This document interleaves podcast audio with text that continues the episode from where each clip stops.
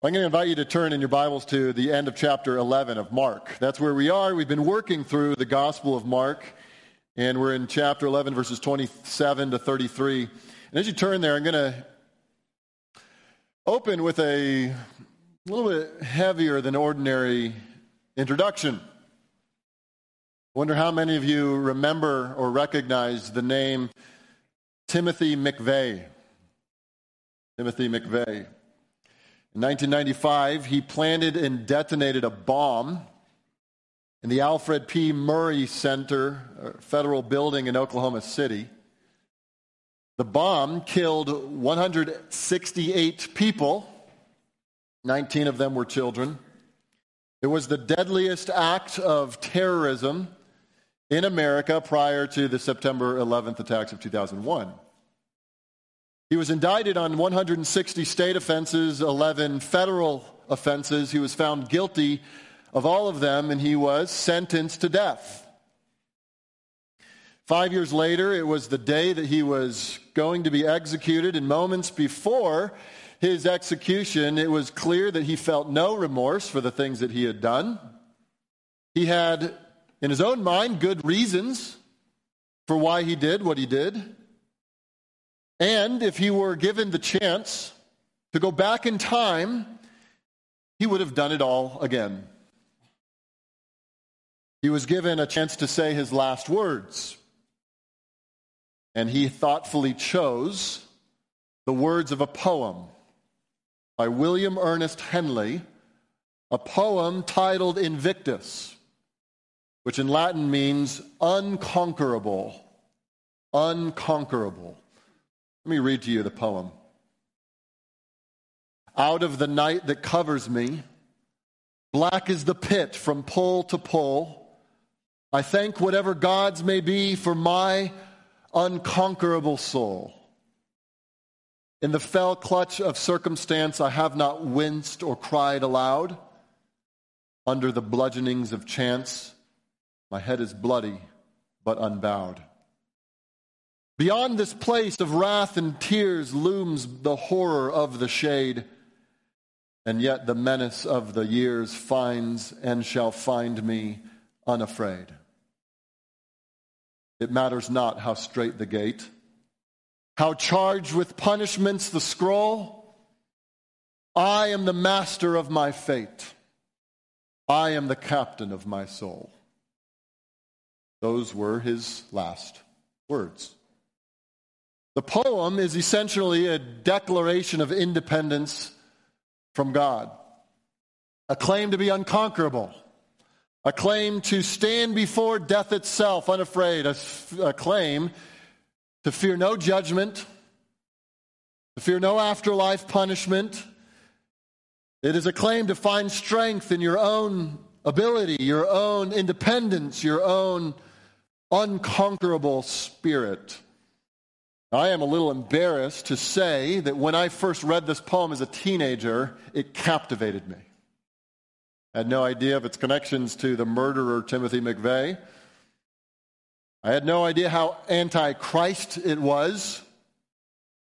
But I think the reason it struck a chord with me was because at that point in my life, what I craved was to be strong, to be fearless, competent, confident, unconquerable is what I wanted.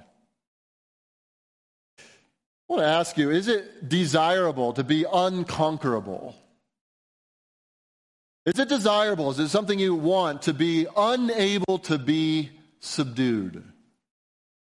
I think most of us might naturally answer, well, of course. Because what's the alternative? That I am conquered and if I am conquered, then that means I am subdued. And if I am subdued, that opens me up to what? Abuse? Manipulation? Exploitation? I can be enslaved. If I am conquered, then I am saying or I am giving up something of my life to someone else who will assert authority over me. Who wants that? Any of you want authority over you? Someone else imposing their will on your life? If you're a Christian this morning, then the idea of submission to an authority outside of yourself is not a surprising claim. It's not, not something that you're unfamiliar with. Because every Christian here is one who has been conquered by Christ, has laid down his or her life at his feet, recognizing his lordship and not our own. But this is why, church, that Jesus is such a jarring figure, isn't he? Jesus is such a jarring figure because he appears in the pages of the Bible to be a conqueror. he appears to make demands on us, to come with all authority in heaven on earth and on earth, and to speak directly to us, making claims over every single aspect of our lives. Think of some of the things he says. Mark chapter 8, verse 34, we studied this a few months ago. You might remember it. He said, If anyone would come after me, let him deny himself and take up his cross and follow me. For whoever would save his life will lose it, but whoever loses his life for my sake and for the gospel's will save it. What a claim. I mean, who is this man? To to barge into our lives and then to demand that we lay down our lives for Him, to listen to everything He says. His demand essentially is one of full, entire, complete devotion. Jesus demands that you love Him more than you love your very own life. I mean, if you take the commands of Jesus seriously, you understand that this is some jarring stuff, right? So many people don't take this stuff seriously, or they only know Jesus from a distance. And, you know, don't judge. That's about the extent of what they know about what Jesus taught. Treat others the way you would like to be treated. That's about as much as we know about what Jesus taught. But here we see Jesus claiming full authority over the lives of all people and saying, if you want eternal life, it is a requirement that you come after me, that you take up your cross, that you prepare to die, that you die to the world, and that you allow me to have full and complete authority over your life. The text we're in this morning is a text that highlights this reality about Jesus, that he has authority. He has authority. And that if you want to know Jesus better, even if you're an unbeliever and you're walking in this room, if you're, you're not a Christian, eh, we're so glad you're here. We would invite you to come back again and continue learning with us from the Bible. If you're not a believer, one of the things that you have to understand is that Jesus did not just come as a rabbi to just teach good things, good ethics about how we ought to treat one another, uh, just another set of morals. He also claim, came claiming authority over all people everywhere in all times. This is the, these are the claims that we have to deal with if we're going to honestly deal with Jesus himself. That he made such claims. And so to love Jesus isn't merely to love a collection of good teacher, teachings that, that make us feel good. It is to encounter someone who's making audacious, bold claims over our lives. We have to deal with this. And our text is a, a, segment of Jesus' interaction with those who are questioning his authority and Jesus' response, which asserts and establishes his authority. So you're going to be able to follow along much better if you have your Bible open. So I would invite you to have Mark open, the Gospel of Mark open to chapter 11, verses 27 to 33. I'm going to read the whole thing. And then I'm going to break it up and we're going to walk through it and we're going to see what's going on here. This is our ordinary way that we teach. We're trying to unpack the scriptures to not start with some topic we would like to talk about, but to study and draw from the text itself an understanding of what God is saying. Okay? So we're going to read the text. Follow along with me. It says, And they came to Jerusalem, and as he was walking, that's Jesus, in the temple, the chief priests and the scribes and the elders came to him. And they said to him, By what authority are you doing these things? Or who gave you this authority to do them? Jesus said to them, I will ask you one question. Answer me. And I will tell you by what authority I do these things. Was the baptism of John from heaven, or from man? Answer me. And they discussed it with one another, saying, If we say from heaven, he will say, Then why did you not believe him? But shall we say from man?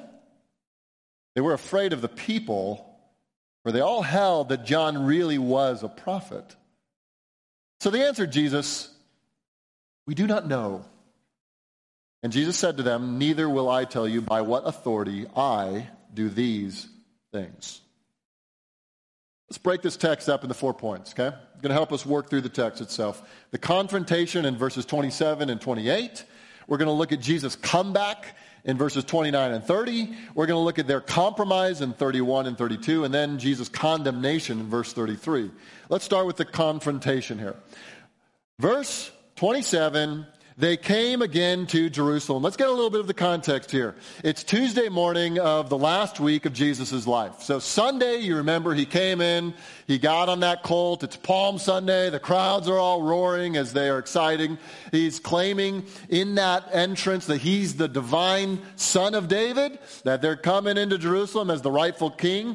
He's coming in on that day. He comes in Sunday evening. He looks at the temple. He realizes that it's become a den of thieves. And he goes back to Bethany where he's staying in the evening uh, for the night. Monday morning, he comes in, curses a fig tree on his way in to make a living parable of the hypocrisy of Israel at that time. He goes right to the temple.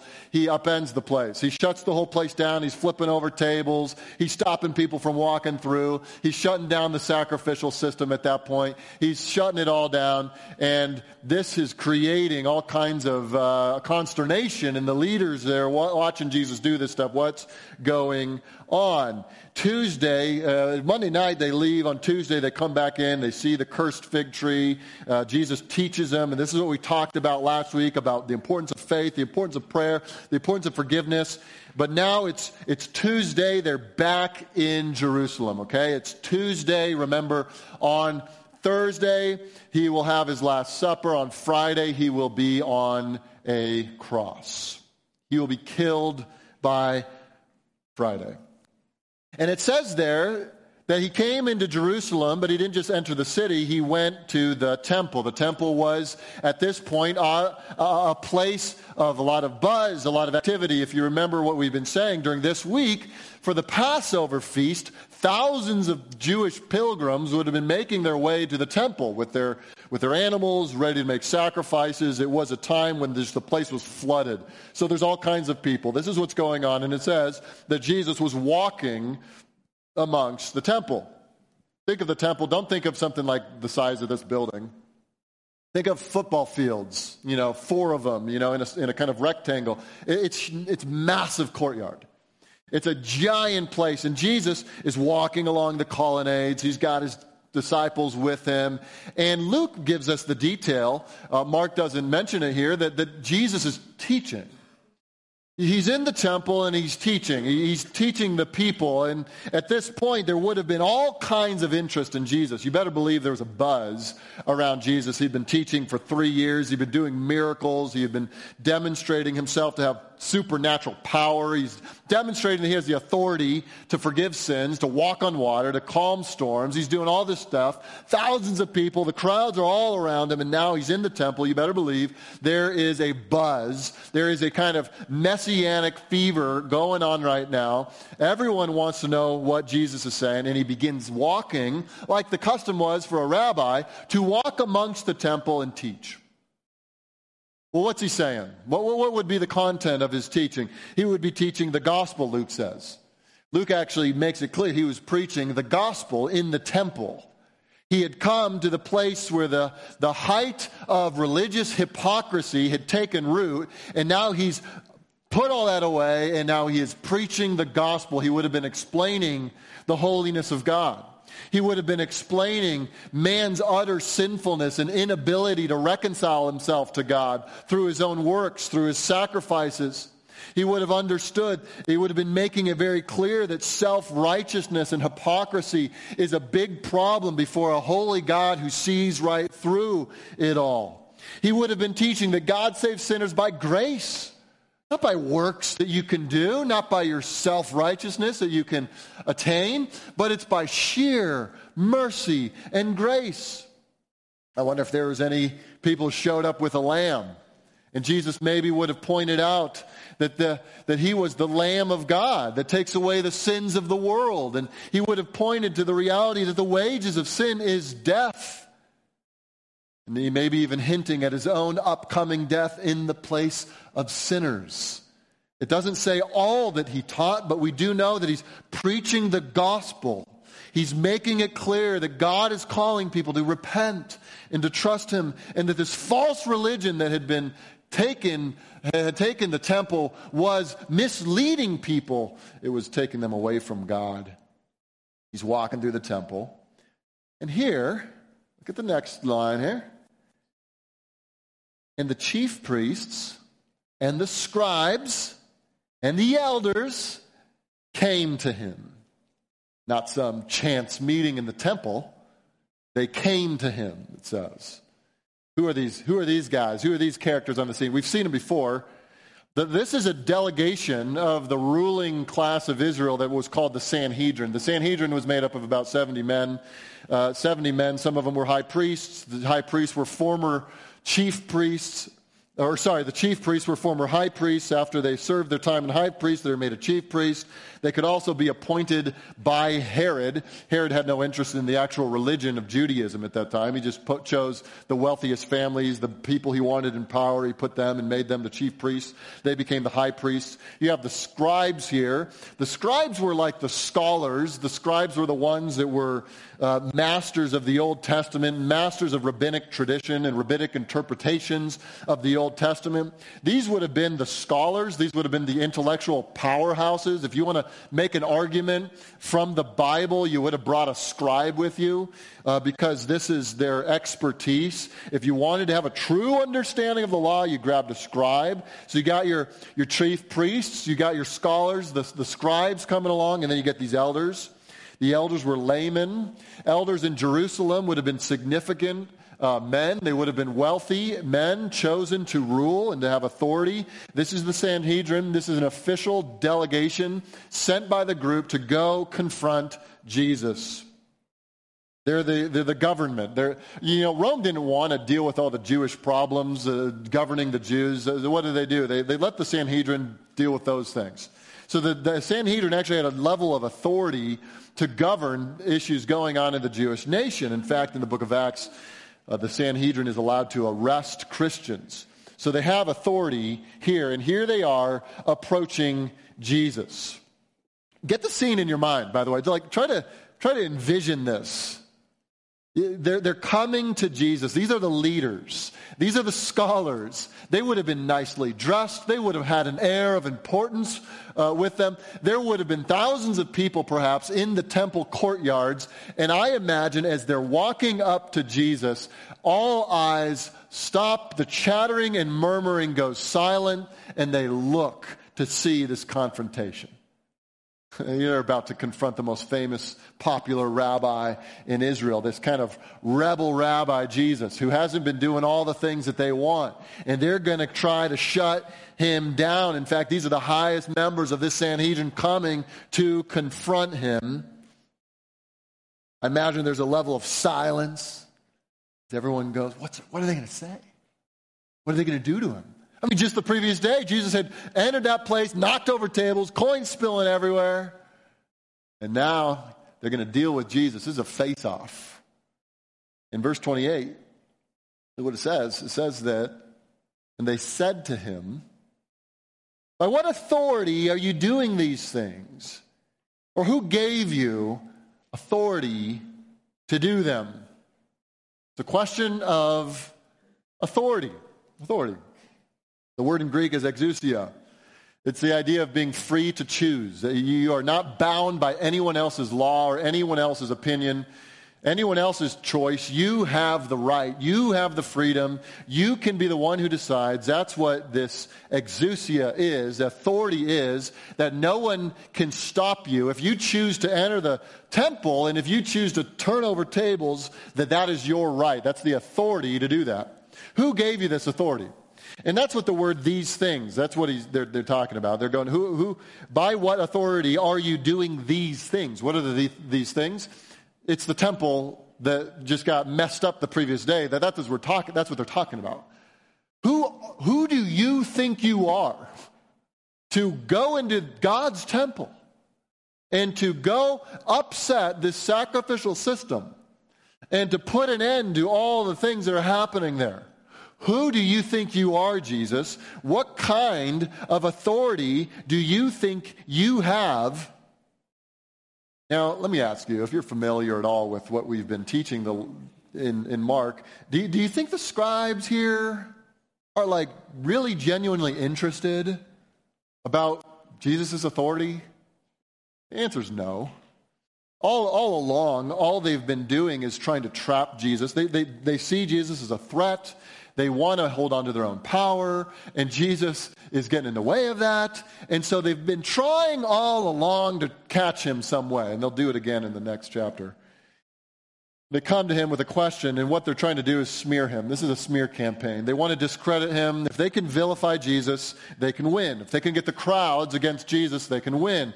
And so they're going to try to prove, hey, this guy Jesus, and they want to do it in a public way, by the way. They, they want to prove this guy has no credentials, he has no authority. Why are you all listening to him? He is nobody. He's a no one. You shouldn't listen to him when he comes in and teaches you. He has no authority to enter in the temple. Who do you think you are, Jesus? This is the heart of the question. Where are your credentials, Jesus? And they want to do that publicly so that Jesus is discredited before the crowds. And now we come to the comeback. That was the confrontation. It's a dramatic confrontation, but Jesus gives an amazing comeback. In verse 29, Jesus said to them, I will ask you one question. Answer me, and I will tell you by what authority I do these things. First, notice that he's not unwilling to answer the question.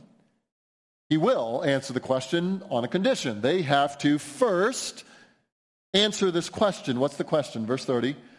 Was the baptism of John, that's referring to John the Baptist, was the baptism of John from heaven or from man? Answer me.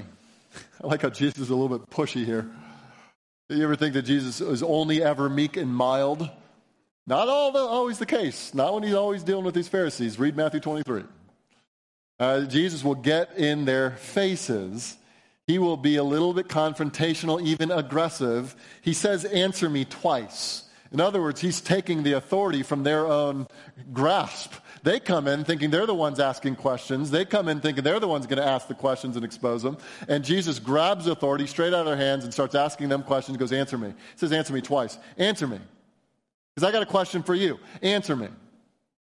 He, he has a comeback. And the, and the question is about John the Baptist.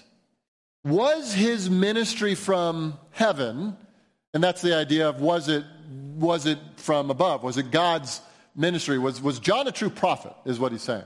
It was John's ministry from God. Was it a divine ministry? Is it all that it was described as being? If you're unfamiliar with John's ministry, you can go back and read the beginning of Mark, read chapter 1, the beginning verses. You'll, you'll see that he was a, a prophet that came in fulfillment of the uh, prophecies in Isaiah. That he came as the forerunner for the Messiah, that he had a message uh, that one should repent of their sin and come to trust in Jesus. And not only that, but that also there was one coming after him that was greater than him. The true Messiah, God in the flesh, had come. Was this ministry that John had a legit ministry? Was he a legit prophet? Was he legitimately speaking on behalf of God as a prophet does? Or was this a whole man made thing? Just an issue of a guy getting overhyped, uh, making up a message, thinking he's some sort of messianic figure, and therefore completely irrelevant? That's the question. I want to pause right now and just talk about something that's not the main point of this text, but something we can all learn. Jesus responds to their question with a question. I want you to see that this is a really good way to teach and to learn to ask questions. Think about it in the Bible. Adam and Eve running from God after they've first sinned. God says, Where are you? You think God in that moment lacked his omniscience? Or is he drawing out from something, drawing out from them something? Where is Abel, your brother? Did God forget? Or is he teaching? When Moses is afraid to speak on behalf of God and help set Israel free from bondage in Egypt, God asks Moses, Who made man's mouth? When Job is facing all kinds of suffering and is tempted to find fault with God, what does God do? Shall a fault finder contend with the Almighty? Have you an arm like God? Can you thunder with a voice like His? Or when Jonah's pouting under the leafy branches, waiting for Nineveh, Nineveh to be destroyed, is it good for you to be angry? If you want to be an effective teacher, learn from Jesus here to ask good questions. If you want to be a good learner, learn to ask yourself good questions.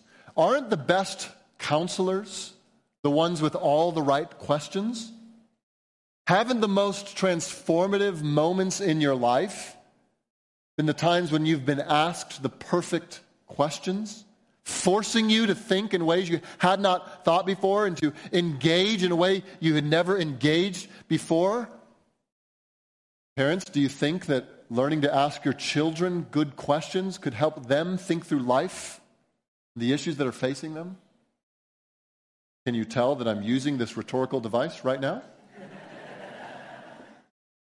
and isn't it true that you can't help but be engaged? I think it's true in that Jesus is wise, and if we want to help one another, learn to ask each other really good questions. What Jesus does here is he asks a question that exposes, and then he requires an answer. Answer me. Answer me. Is the baptism of John from heaven or from man? The question is a doozy. Have you guys played chess? There's some of us who play chess, but we don't play chess, you know what I mean. I know the rules of chess, but I don't play chess. I, I, can play chess, but I don't play chess. And so there are times when I'm playing chess and I'm making a move that I just think is going to absolutely befuddle the guy. And I go right here and I'm thinking, all right, I got him. I got him. And then he goes, he chuckles to himself and it's like wham, bam, checkmate. And I go, what? I, I, can't think that far ahead. I don't, I'm not that good at this. Yeah, it just, it always gets me. There's some people just playing 10 moves ahead. Jesus is an absolute grandmaster right here. He's thinking 10 steps ahead of these guys. They come thinking they got him trapped. We got him. He's not going to be able to answer this authority question. He's not going to do it. And Jesus just checkmates them right here. They, they, they are sent reeling because of Jesus' comeback. And he exposes inconsistency, hypocrisy, most importantly, their unbelief. Watch this. Look at verse 31. And this is our, our third point the compromise. They're going to have to compromise their own convictions because of their fear of man. Watch this. And they discussed it with one another, saying, If we say from heaven, he will say, Then why did you not believe him? You see what they're getting at. If, if John's ministry was all about Jesus, wasn't it? J- Jesus was the subject of everything John did. Jesus was the point of John's ministry. John showed up saying, uh, Repent, because the kingdom of God is at hand. He didn't claim to be the king, he was pointing to the coming king. It was the same message that Jesus would end up preaching when he came. And then he started saying that I'm not the one, uh, I'm pointing you to the one who is to come. I'm not even worthy to untie his sandals. There's someone else coming. It's all about him. When he saw Jesus, he said, oh, Behold, the Lamb of God who takes away the sins of the world. It's him. When he saw Jesus, he said, He must increase, I must decrease. It's not about me. All of what John did, all of his ministry, all of his baptism, and baptism is, by the way, just shorthand for talking about everything John did, all of it was about Christ. And so, what does that mean? If the baptism of John was from heaven, if it was legitimate, what does that mean about Jesus? If you accept John's ministry, what else must you accept? Jesus' ministry. Okay? And so they go, if we say that he's from heaven, then Jesus is going to say, why didn't you believe him? Because if they believe John, they're obligated by logical necessity to believe Jesus as well. But they're not willing to do that. Oh, no, they don't want to believe Jesus. They're okay with John being a prophet, but they just don't want Jesus to be who he said he was. So they know that that's option A is off the table. Well, what about option B? Verse 32 If we say from man, they almost pause, you know, mid sentence. If we say from man, it says they were afraid of the people, for they all held that John was really a prophet. If we say that it's from man, and if we say that John's ministry was not divine, if we say that it's purely a man made thing, it's an overhyped guy who got a big following, but actually is Ill- illegitimate and irrelevant, you know, if we say that, though, there's a problem there too. What's the problem? That everyone here believes John actually is a legitimate prophet. Everyone listening actually thinks that John is a prophet of God who spoke on behalf of God. And if we say that he's not, they're going to be mad at us. They won't like us. In fact, in Luke's account, he makes it clear that they thought they would get killed by the people. They might get stoned by the people if they said that he was not actually a prophet. Option A, we say John's legit, but then we're inconsistent. Option B, John's not legit, but if we say that, we're in danger of losing our own lives, most certainly our respect before the people. What do they opt for? Option C. Verse 33 So they answered Jesus, We don't know. we don't know whether John's ministry was from heaven or from man. In other words, uh, you know what option C is? Tell a lie. That's option C. Tell a lie. I would rather tell a lie. These guys would rather tell a lie. They, they actually did have convictions about who they thought John was. They just didn't want to say them out loud.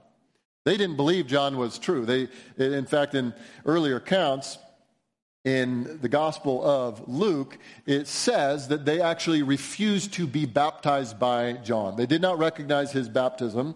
They thought that he was some popular figure, but they didn't want to do anything with the truth. None of the religious leaders at this point did. They were all, at this point, entirely apostate, so they don't want anything to do with Jesus. They, don't want it, they didn't want anything to do with John.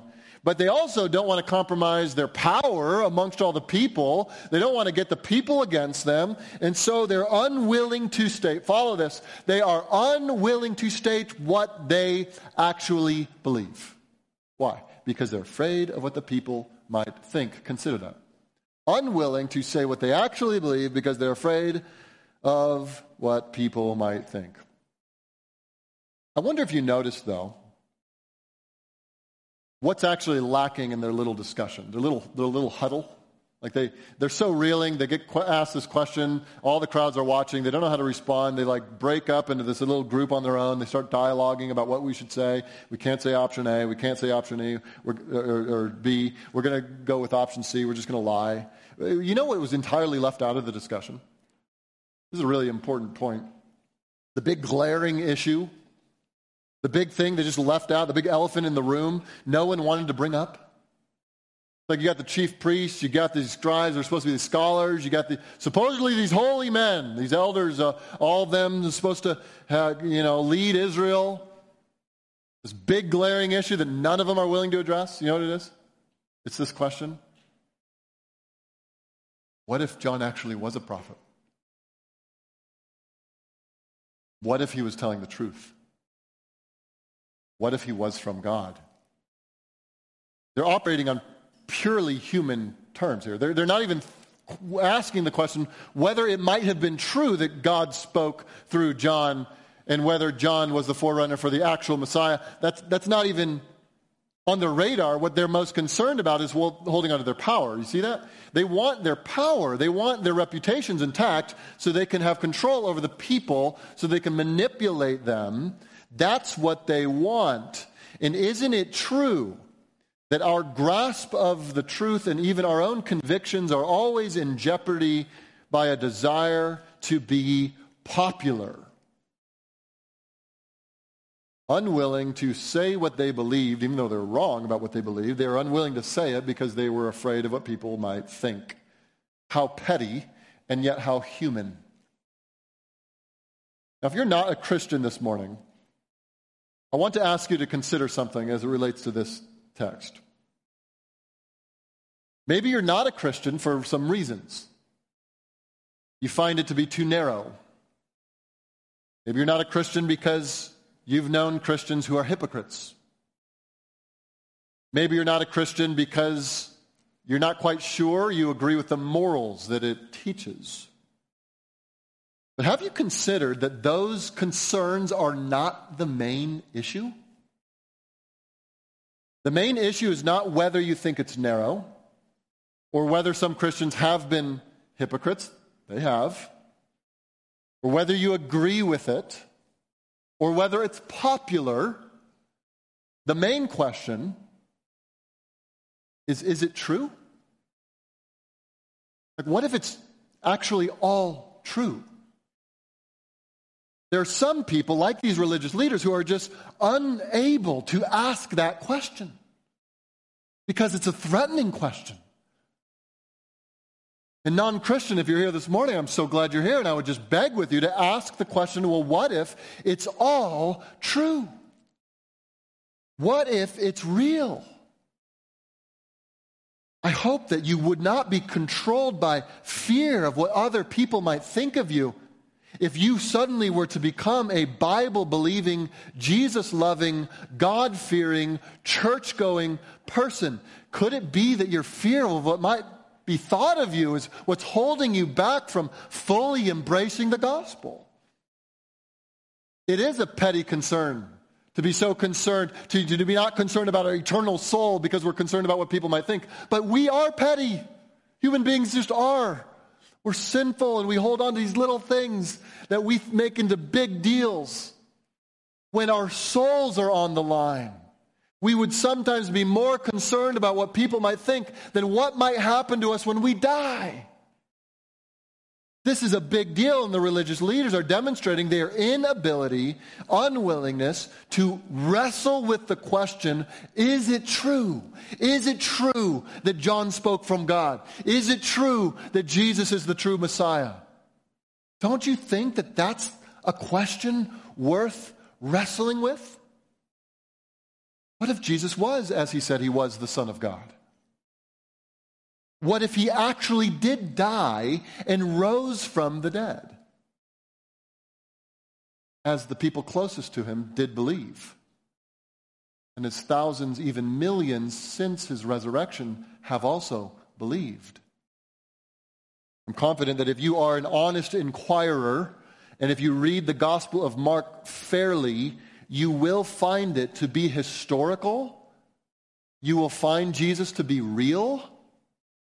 And you will see it's all true.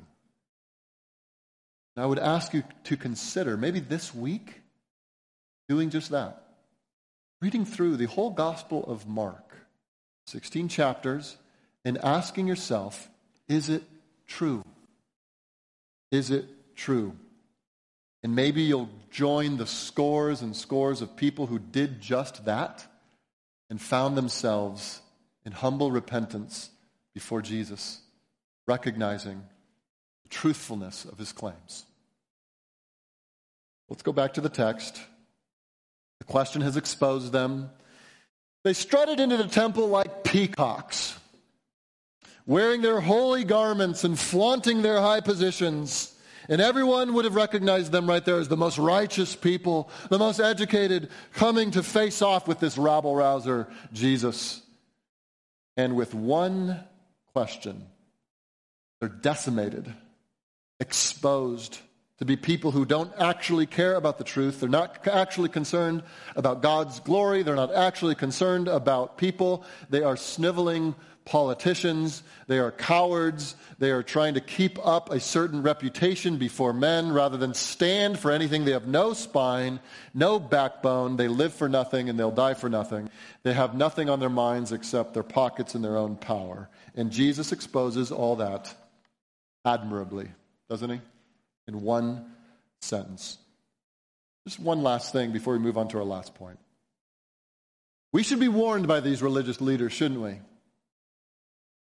It is entirely possible to be a respected scholar who devotes his or her life to studying the Bible, to be recognized as a holy person who supposedly knows God, to be admired by other religious people, and yet to be anti God and anti Christ, just as these people are. I believe there will be many preachers who preach the gospel in hell because the message they preach they never made their own. And I believe, as according to the teachings of Jesus himself, that there will be many who claimed to do many mighty works in the name of Christ who will be on the last day condemned. Because it was all a show, it was all religion and no true relationship with Jesus. And it would also be a warning for those of us to be concerned about the leaders that we look up to. Are their lives marked by true and genuine holiness? Or is there evidence there's just posturing, that they're power hungry, and that there's no conviction so long as they have control? I've read many people, I have books in my office written by scholars whose day job is to study the Bible, but it is a Bible they do not believe.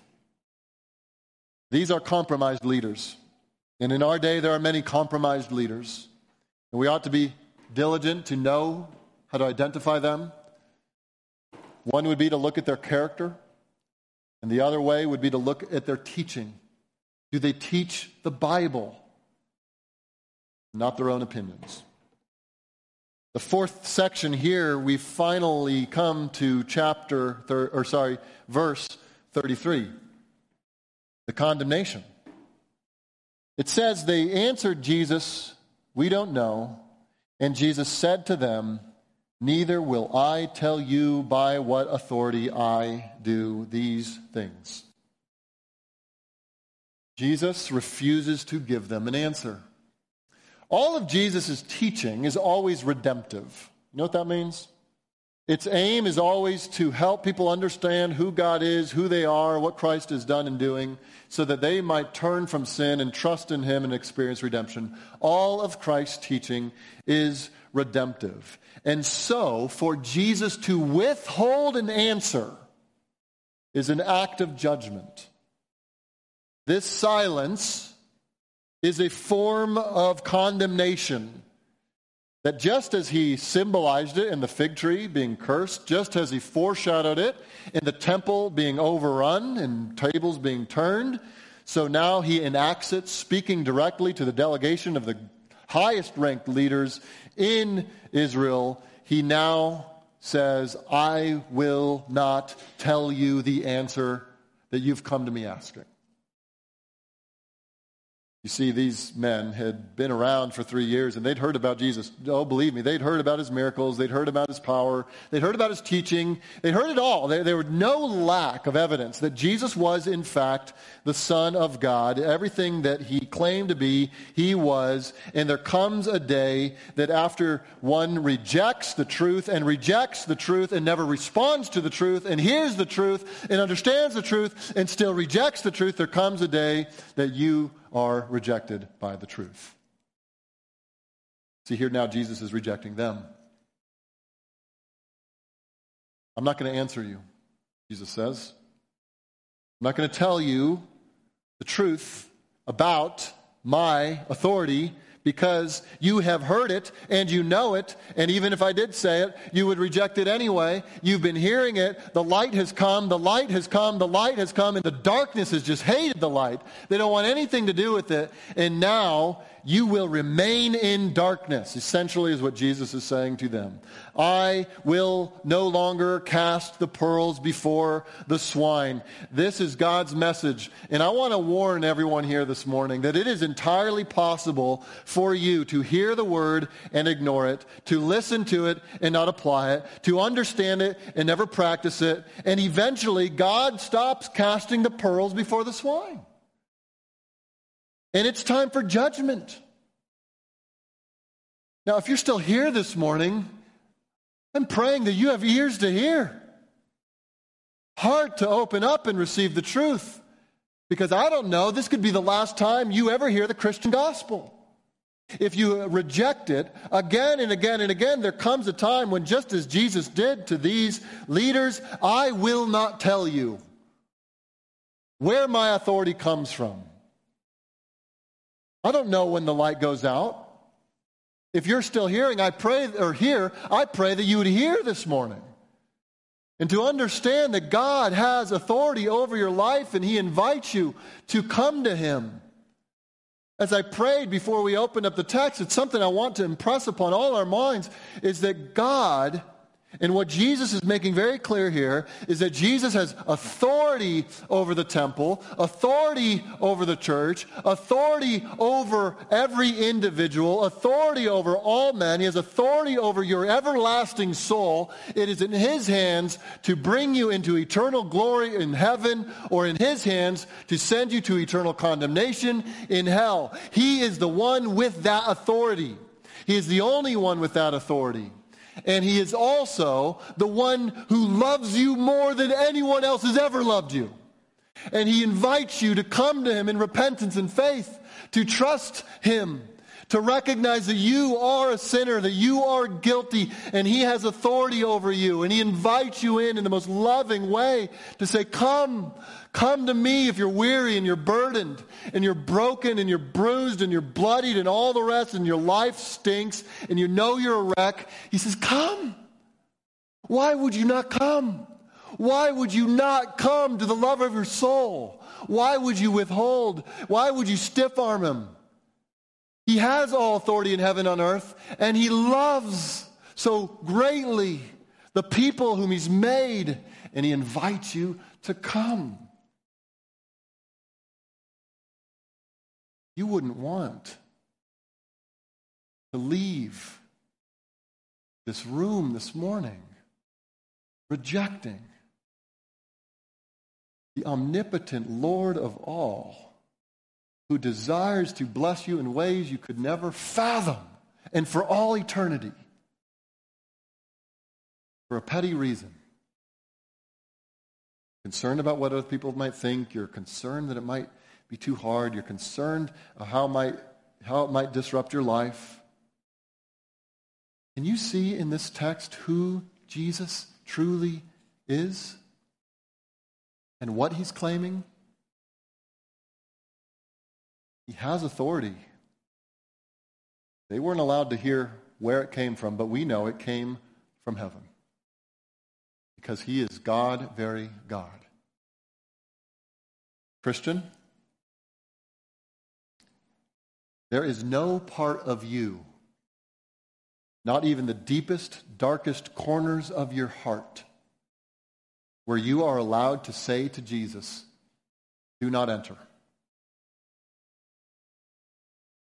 He has authority. Are you keeping him out?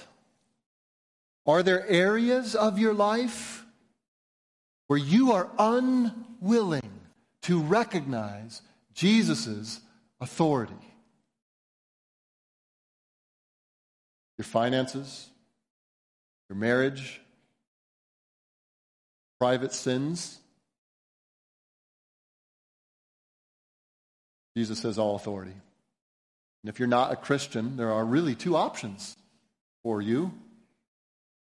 You can follow in the footsteps of Timothy McVeigh They started off the sermon quoting his last words, the poem Invictus. You, you could claim, as he did, it matters not how strait the gate, how charged the punishments, the scroll. I am the master of my fate. I am the captain of my soul. And you will find that that road leads to hate,